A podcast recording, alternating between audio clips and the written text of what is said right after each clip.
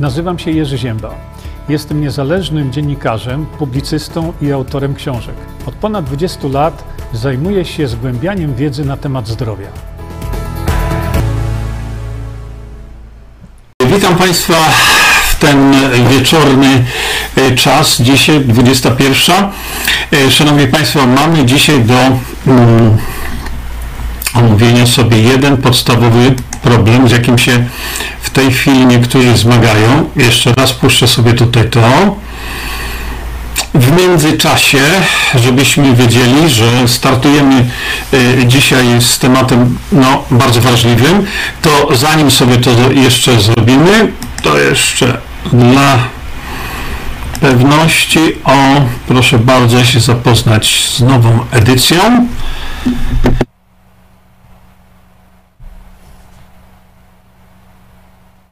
Zebrać e, całą kwotę, a co już jest 7 lat temu, o, ci z Państwa, którzy zapoznali się tutaj z opisami, dokładnymi opisami, mm, zauważyli, że ja bardzo oczywiście promowałem i promuję e, stosowanie witaminy D3 ale zaczęły pojawiać się pewnego rodzaju problemy, to znaczy zaczęto zadawać bardzo, bardzo wiele pytań, do których w książce no, nie odniosłem się, bo e, wtedy to była moja pierwsza książka, ja nie wiedziałem jaka będzie reakcja jeszcze ludzi w ogóle, nie wiedziałem, że, że, że ta książka spowoduje właśnie wybuch reklam, e, reklam e, witaminy D3, witaminy K2, oczywiście tak samo ja tego nie przypuszczałem, e, że to spowoduje właśnie to, że będzie e, witamina D3 w szczególności, czy witamina K2, MK7 będą reklamowane 24 godziny na dobę w telewizjach polskich przez następne 7 lat, bo to tak się dzieje. Niemniej jednak zwrócić chciałem Państwu mm, uwagę dzisiaj na pewien problem związany z tą witaminą. Pozwólcie, że ja teraz przejdę sobie tutaj na E, na inny monitor, gdzie chciałem właśnie Wam coś pokazać.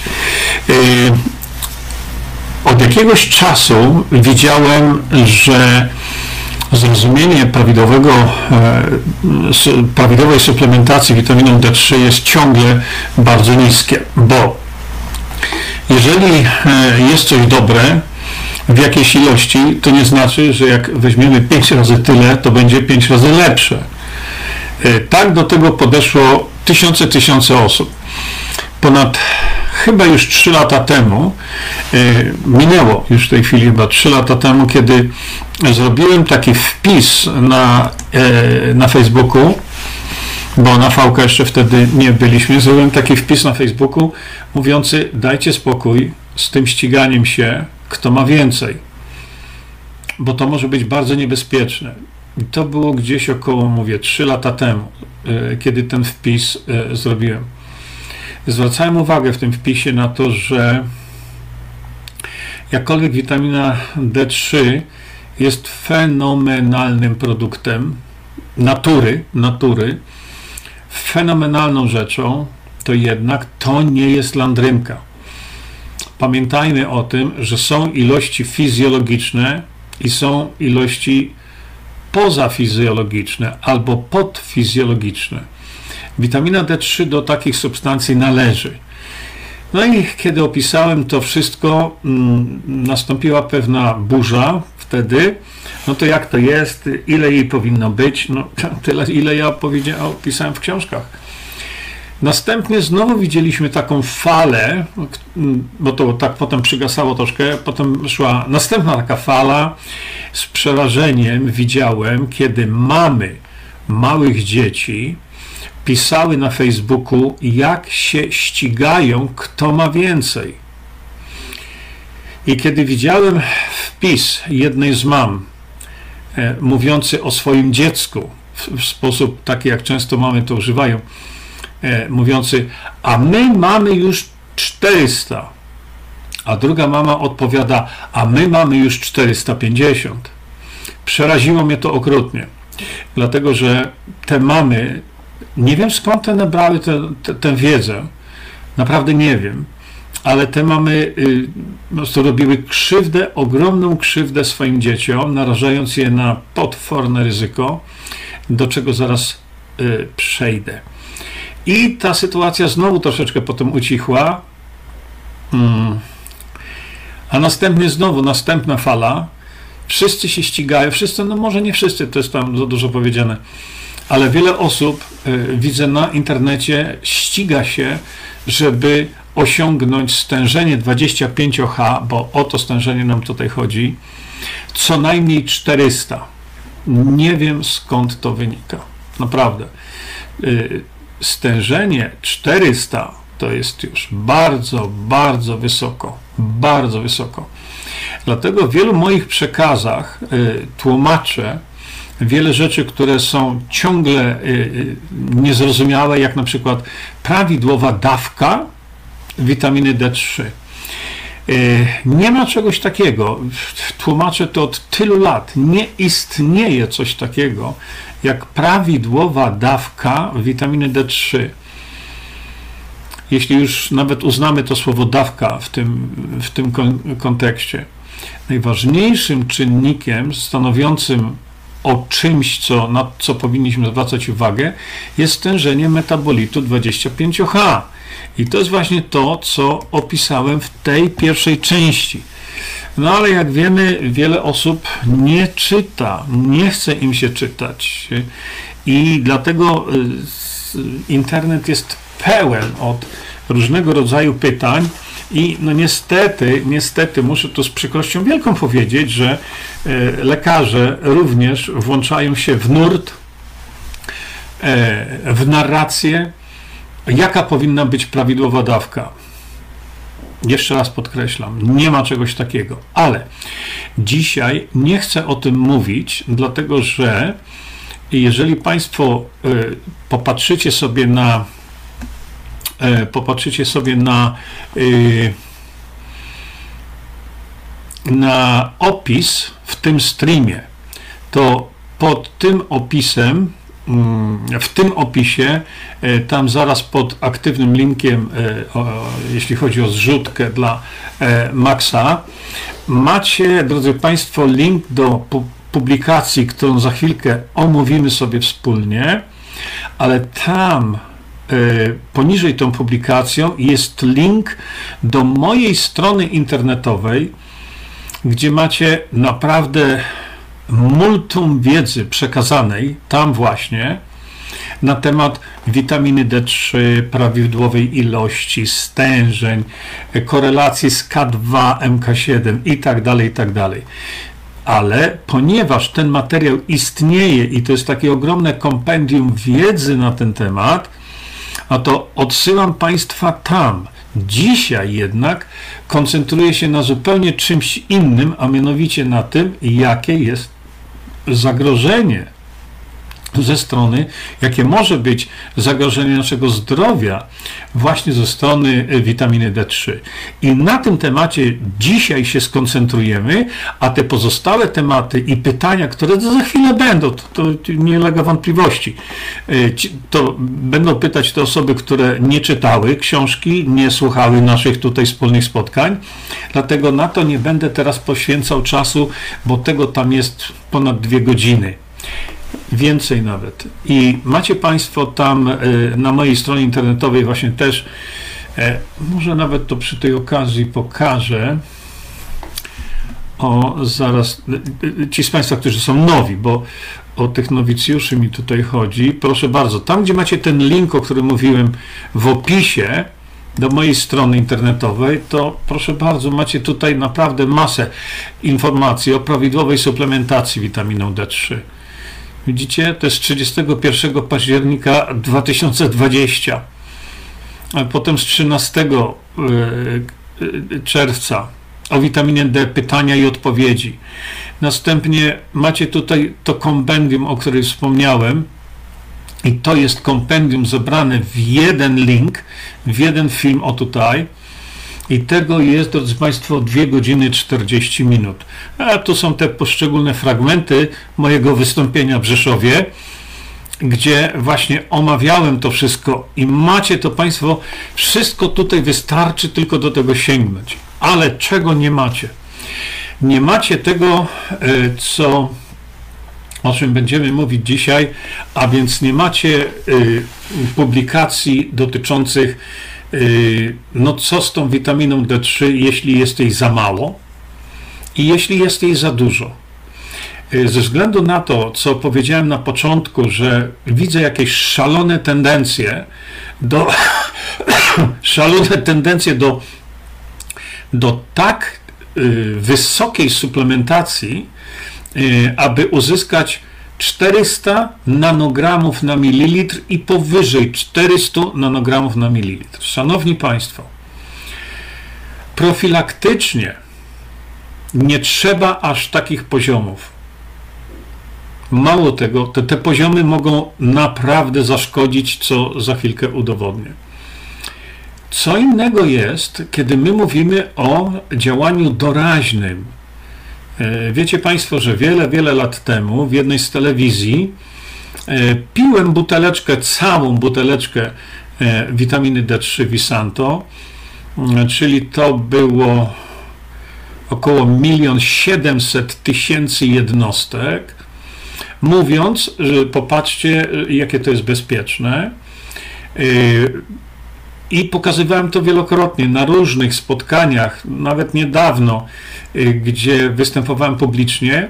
Wypijałem taką buteleczkę, właśnie zawartość buteleczkę oczywiście, y, witaminy D3, mówiąc, że jutro będę żył. Innymi słowy, pokazywałem, że to jest bezpieczne, to nie jest coś, co, y, czego należy się bać, ale w tym samym czasie mówiłem o tym, że w przypadku na przykład różnego rodzaju infekcji można w ten sposób zastosować witaminę D3, ale tylko przez około mniej więcej 5 dni czyli doraźnie, doraźnie po to, żeby spowodować podniesienie stężenia 25H do wysokości powyżej 80 nanogramów, bo tak jak to y, naukowcy określili, zaczynają się wtedy ciekawe rzeczy dziać. I teraz następna sprawa. Y, to jest tylko działanie tymczasowe, to jest tylko działanie krótkoterminowe. Natomiast długoterminowe, czyli taka profilaktyka dnia codziennego, y, to absolutnie moim zdaniem tego bym nigdy nie robił i nigdy bym nikomu nie zarekomendował. Dlaczego? No właśnie, popatrzmy sobie teraz na publikację, o której często właśnie mówię. Ale dzisiaj ją Państwu zaprezentuję i również w opisie y, tego streama macie Państwo link, bo zaraz ktoś będzie a gdzie jest ten link? No macie tam e, link i to wygląda w ten sposób. Popatrzcie proszę. Sobie tylko odkliknę o to. Popatrzcie. W ogromnym skrócie podaję link, żeby ktoś, kto chce sobie to tam głębiej jakoś rozpatrzeć, głębiej to mm, sobie no, omówić, czy przeczytać, e, przestudiować, to bardzo proszę, tylko że proszę zobaczyć tutaj. E, mówię, ja to w tej chwili uproszczę. Najważniejsze rzeczy dla nas to są takie, że to są, to są badania z, z Danii, z jednego z ośrodków medycznych w Kopenhadze, gdzie przeprowadzono takie badania właśnie obserwacyjne dotyczące tego, jaki jest właściwie optymalny poziom 25H. E, Ile to powinno wynosić? Optymalnie, czyli najlepiej. No i proszę popatrzcie, co dla nas w tej chwili jest tutaj ważne jeszcze z tego wszystkiego. To. Tu jest ważna rzecz przeanalizowano właśnie, popatrzcie, prawie 250 tysięcy osób, a więc e, dane są z ogromnej liczby populacji, ogromnej, bo to jest 250 tysięcy osób. Nie 25, nie 250, to 250 tysięcy. I co zbadano? No zbadano przede wszystkim zbadano, jaki wpływ ma stężenie 25H na ogólną y, żywotność i zachorowalność, tak to można powiedzieć.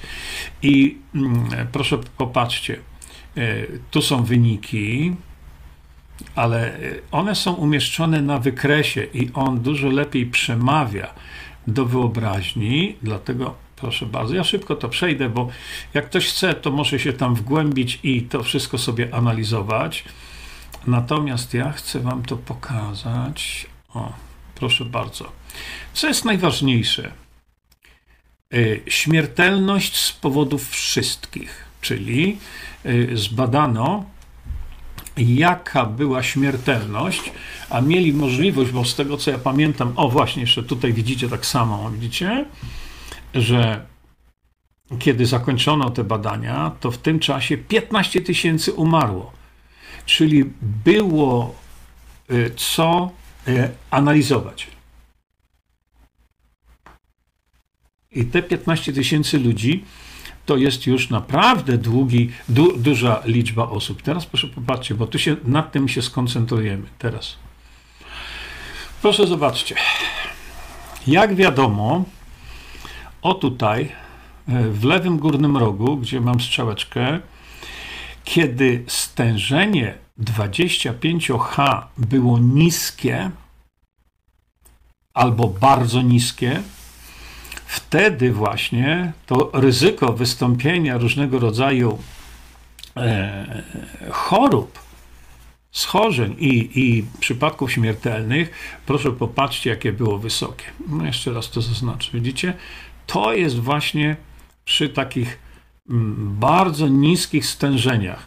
Proszę zauważyć, że tutaj stężenie 25H ja mówię 25H, dlatego że to D nie ma znaczenia żadnego, nie jest jakimś odróżnikiem. 25H jest tutaj pokazane w nanomolach na litr. To jest niezwykle ważne. Y, ja to przeliczyłem Państwu i proszę popatrzcie, że tu na samym początku, gdzie to ryzyko, to. Yy, co by było do tego, gdyby tego nie było, tak krótko mówiąc, e, to ryzyko jest bardzo wysokie. Przy tych niskich stężeniach to jest około 5-4 e, nanomola, e, nanograma na mililitr. I teraz im więcej się suplementujemy, proszę popatrzcie, to ta krzywa bardzo gwałtownie spada, aż dochodzi do pewnego miejsca, gdzie jest to minimum, czyli w tym miejscu tutaj mamy taki punkt optymalny, gdzie powinniśmy się znajdować, dlatego że tu w tym punkcie, jak widzicie, jest najniższa wartość tego ryzyka, że wystąpi śmierć lub wystąpi jakieś schorzenie, bo to tak się e, tam omawia, e, że to jest taki wskaźnik ogólny przypadków zachorowania i przypadków śmiertelnych z różnych powodów. Czyli to nie dotyczy wpływu witaminy D3 na przykład na układ krążenia, tylko w ogóle z różnych powodów. I wtedy właśnie suplementacja ma ogromny sens do tego momentu tutaj. Ale najgorsza rzecz zaczyna się dziać później, czyli im więcej mamy 25 OH we krwi, proszę popatrzcie, to to ryzyko nagle idzie do góry. A więc im bardziej się suplementujemy, im większe mamy stężenia 25 OH, tym większe ryzyko wystąpienia, wystąpienia e, jakiejś choroby czy zgonu, no tak jak tam powiedziano w tych badaniach, e, z powodów różnych. Proszę zauważyć tutaj, że 150 150 nanomoli na litr to jest, drodzy Państwo, 4, 60 y, nanogramów. Czyli kiedy my mówimy, już nie badano dalej. Dlaczego? E, dlatego, że nie mieli odpowiedniej liczby osób o tego typu stężeniach, żeby można byłoby mm, wysnuć jakieś wnioski, szczególnie w odniesieniu do statystyki tego, tego zjawiska. Ale ja Państwu zwracam uwagę teraz na to, że tutaj przy 60, jak jednak możemy tu powiedzmy tą wartość jakoś tam stolerować, to im wyżej y, się suplementujemy, to zwykła ekstrapolacja e, pokaże nam, że ta, liczba, ta, ta linia nie jest linią prostą, ani ta też nie jest linią prostą. Czyli to jest pewnego rodzaju, tutaj widzicie Państwo, parabola, gdzie to prawe ramię idzie bardzo wysoko w górę, coraz wyżej, coraz wyżej, coraz wyżej. Ja to tylko ekstrapoluję to oczywiście, ale na podstawie już tego, co wiadomo, co zmierzono, co zauważono, można byłoby wyciągnąć wniosek, że im wyższa jest już ta liczba, czyli im wyższe jest stężenie 25H, tym większy problem sobie tworzymy.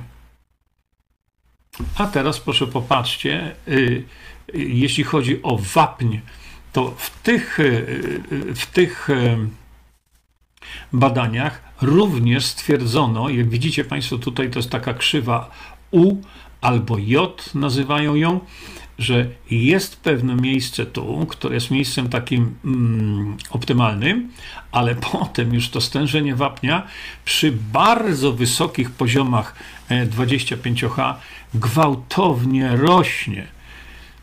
Proszę popatrzcie tutaj również na mm, zawartość paratormonu w pikomolach, to jest na litr we krwi. I kiedy jest bardzo nisko, to, to zachorowalność również jest wysoka. Proszę, patrzcie. Potem to spada do wartości takich, kiedy w laboratoryjnych warunkach my to możemy e, uznać za normalne, a potem dzieje się to samo. No gwałtownie to wszystko rośnie. Gwałtownie. No i dla nas teraz, e, kiedy rozumiemy, że e, zastosowanie witaminy 20, zastosowanie witaminy D3 jest jak najbardziej zalecane, żeby zmniejszyć o tutaj zachorowalność, to kiedy dojdziemy do tego poziomu w miarę już takiego optymalnego, bo tu nie chodzi o to, żeby to robić y, z doskonałością tam, czy z dokładnością gdzieś setnych miejsc po przecinku, ale widzimy wizualnie, że tu jest minimum, a potem to wszystko wzrasta. Wzrasta, tak jak powiedziałem, przypominam jeszcze, to jest 150, czyli około 60 nanogramów. A my mówimy teraz o stężeniach 400, 450, 600, 650, czyli, yy, czyli tutaj musimy to co najmniej tę odległość tu, jeśli tu założymy, że to jest do 150 i tutaj mamy 60, to co najmniej pięciokrotnie wydłużyć tu, pięciokrotnie. Gdzie znajdzie się wtedy ten punkt, tego, którego go wyekstrapolujemy do pięciokrotnej wartości? Widzicie, jak daleko? Dlatego od lat, od lat przestrzegam i mówię, miejcie to na względzie, że to nie jest landrynka.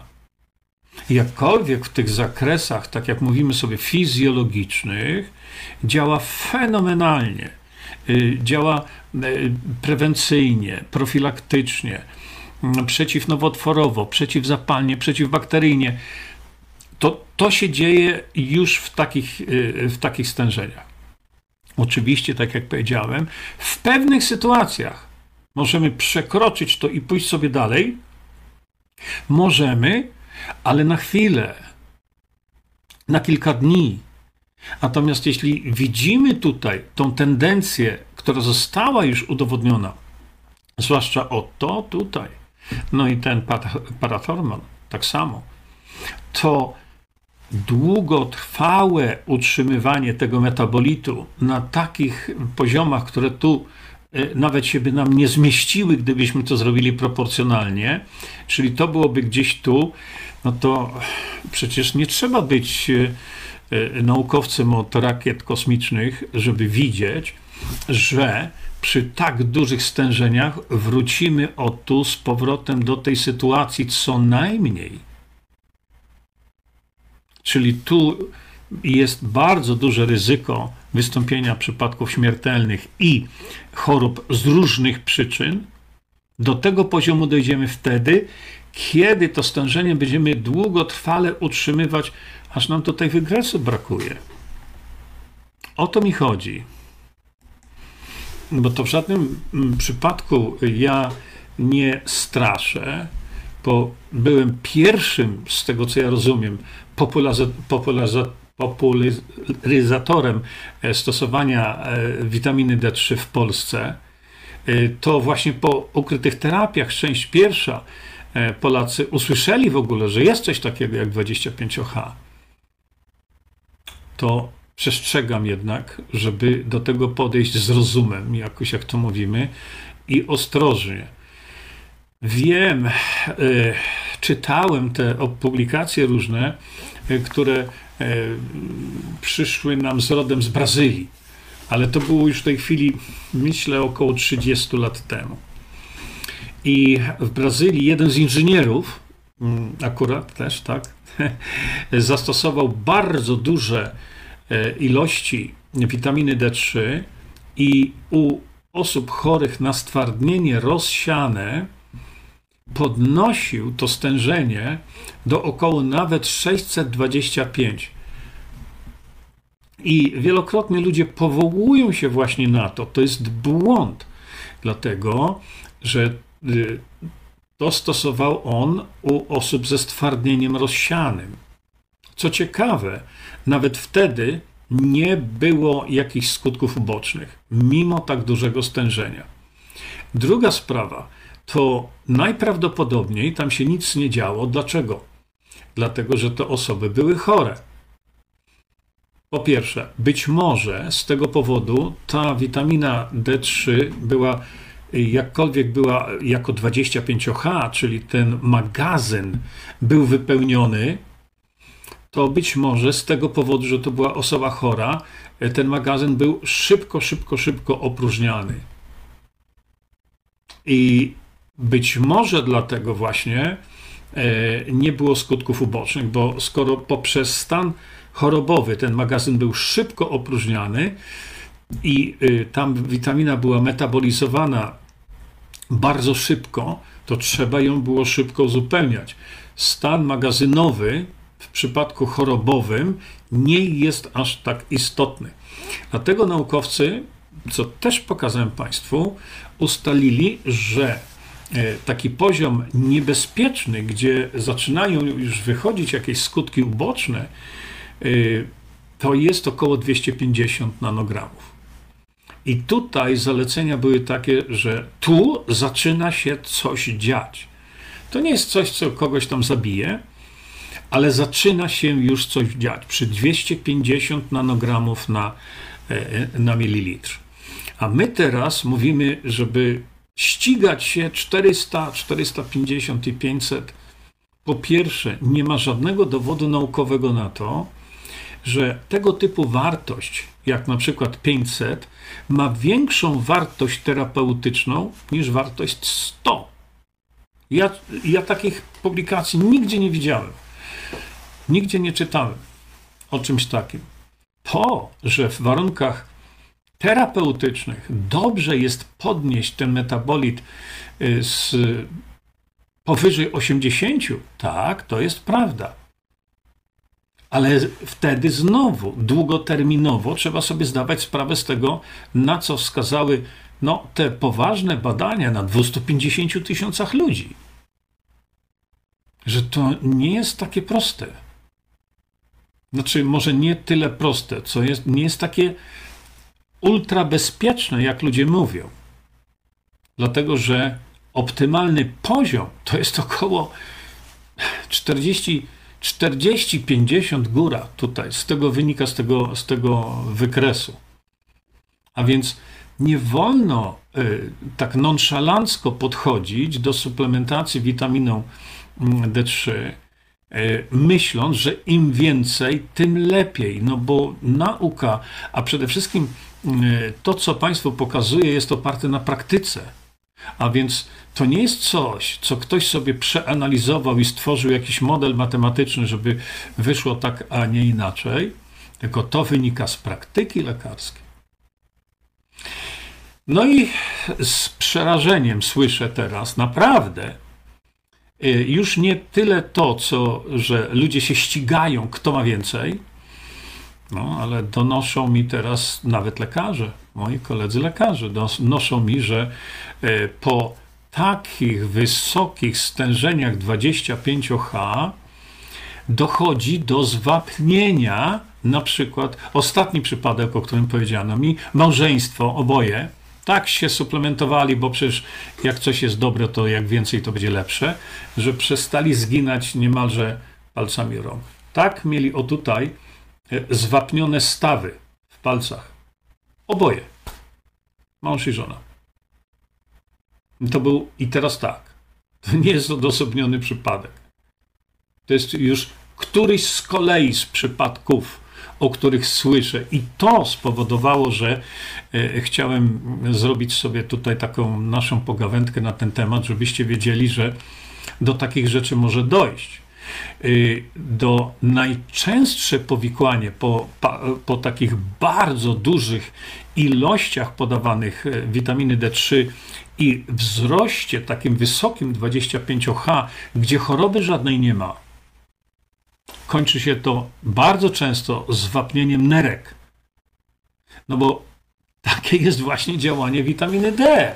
I ktoś powie, ale ja, y, o właśnie ten ostatni przypadek y, z tym małżeństwem.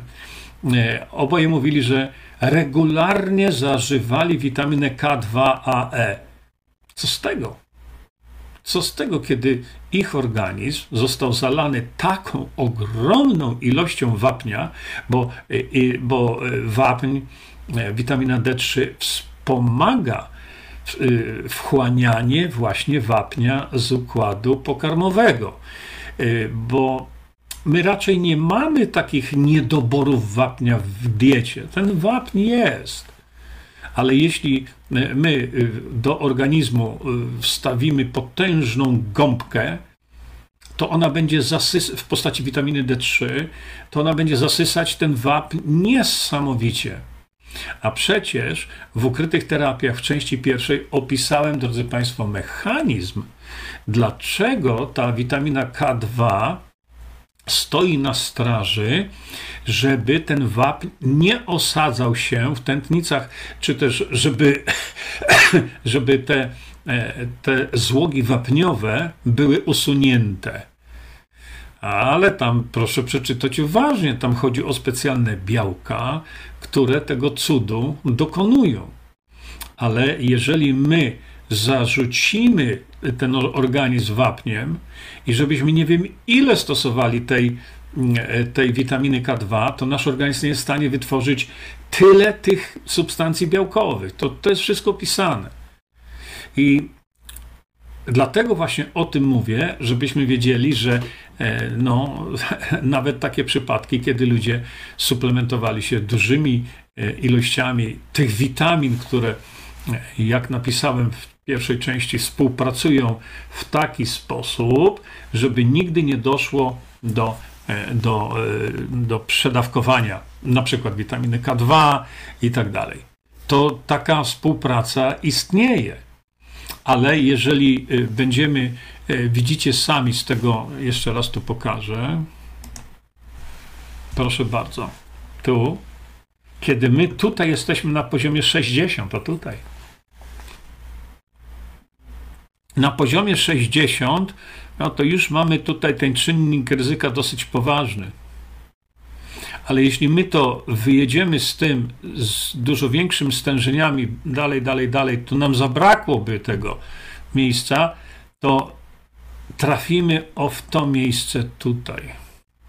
Czyli nadmiar, stężenie, zbyt wielkie stężenie 25H w organizmie jest z punktu widzenia śmiertelności ogólnej ekwiwalentem tego, że mamy tak jakbyśmy mieli tej witaminy e, na poziomie 5 nanogramów czy 10. Więc mam nadzieję, że to jest już zrozumiałe e, i w ten sposób nie doprowadzimy do tego, że będziemy mieli jednak mimo wszystko zwapnienia różnego rodzaju. To mogą być zwapnienia śledziony, mogą być zwapnienia nerek, które najczęściej się zdarzają przy takich bardzo wysoko utrzymywanych stężeniach 25H ale też już są przypadki, gdzie mi tam zgłoszono, e, że jest to e, również zauważono e, zwapnienie zastawek. I też pomimo dosyć takiej gwałtownej suplementacji, na przykład witaminą K2, MK7. Mm. Myślę jeszcze tak, co tu jeszcze powiedzieć na ten temat, żebyśmy mniej więcej mieli temat ten y, omówiony. Myślę, że więcej nie ma potrzeby, bo dzisiaj, tak jak mówię, skoncentrowaliśmy się na tym, że witamina D3 w dużych ilościach może zaszkodzić i może zabić. Bo jeśli dochodzi do, do takiego bardzo silnego zwapnienia nerek, to dochodzi do dysfunkcji nerek i śmierć. To może być też osobnicze, to może być też tak, że jeden zareaguje e, albo ma mm, predyspozycje większe lub mniejsze. Niemniej jednak badania na 250 tysiącach ludzi, na ćwierć miliona osób, wskazują jednak na to, że trzeba to brać pod uwagę i nie szarżować, nie być nonszalanckim, nie uważać witaminy D3 za landrynkę cukiereczek, który od sobie, to już chyba landrynkę lepiej wziąć niż doprowadzić do, do stężenia 500 długoterminowo, podkreślam długoterminowo. Dzisiaj, wracając jeszcze na chwilkę do tych e, eksperymentów z Brazylii, dzisiaj my wiemy, że leczenie na przykład e, stwardnienia rozsianego mm, może być dużo bardziej efektywne, bo przypominam, to co ten pan inżynier zrobił, i potem tam jeszcze wiele osób to opisywało, to jest, drodzy Państwo, 30 lat temu. A my dzisiaj wiemy, i ja to opisałem tutaj, właśnie e, w części o stwardnieniu rozsianym. My dzisiaj wiemy, jak to stwardnienie rozsiane leczyć bardziej skutecznie, bardziej bezpiecznie itd. Tak itd. Tak Wtedy na przykład nie wiedziano tego, co wiadomo dzisiaj, że w przypadku na przykład e, właśnie stwardnienia rozsianego zachodzi bardzo duże e, podejrzenie, że to są różnego rodzaju patogeny, pasożyty, pleśnie.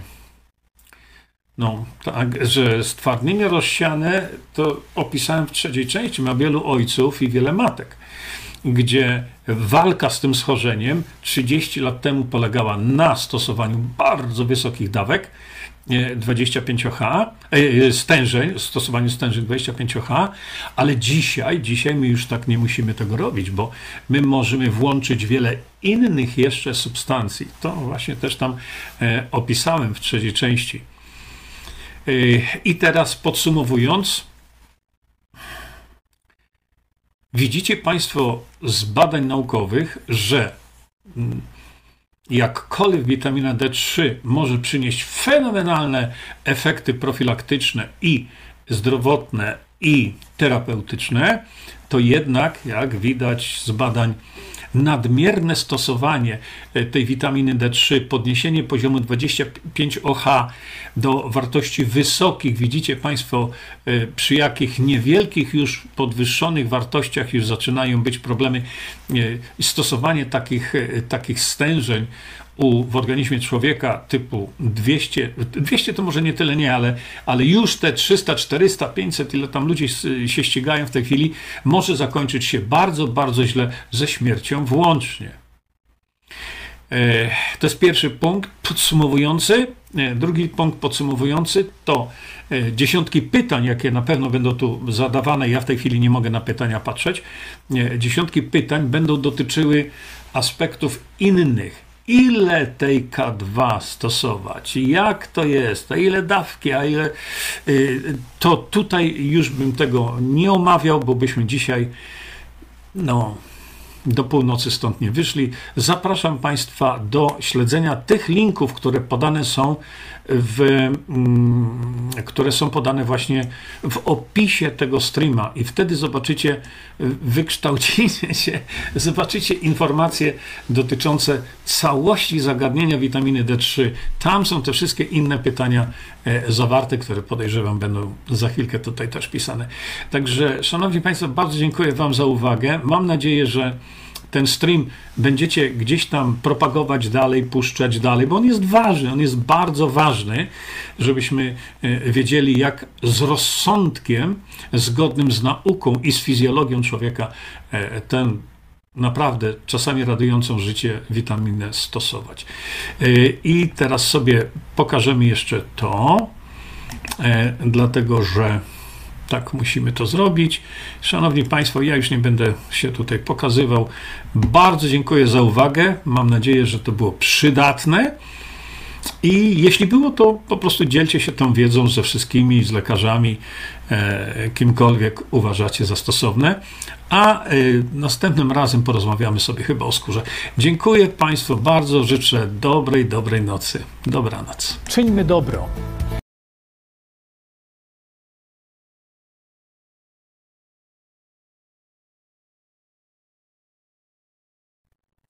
To już teraz jestem ja. Witam Państwa jeszcze raz. Y, ja tylko to powtórzę, właśnie, że y, mam nadzieję, że coś z tego skorzystaliście. Zapraszam Państwa już wkrótce y, do zapoznania się z częścią drugą gdzie dalej będziemy sobie kontynuować rozmowy na temat witaminy D3. Żegnam się z Państwem dzisiaj. Do zobaczenia prawdopodobnie jutro. Będziemy sobie kontynuować w części drugiej. Dziękuję Państwu za uwagę. Czyńmy dobro. Bądźmy dla siebie dobrzy, mili i pomagajmy sobie wzajemnie. Przekażcie tę informację dalej. Po więcej informacji na temat odporności naszego organizmu witaminy C zapraszam Was na moją stronę internetową jerzyzieba.com. Pamiętajcie, że wiedza to nie porada lekarska. Konsultujcie dolegliwości z lekarzami i stosujcie także jak najwięcej naturalnych metod.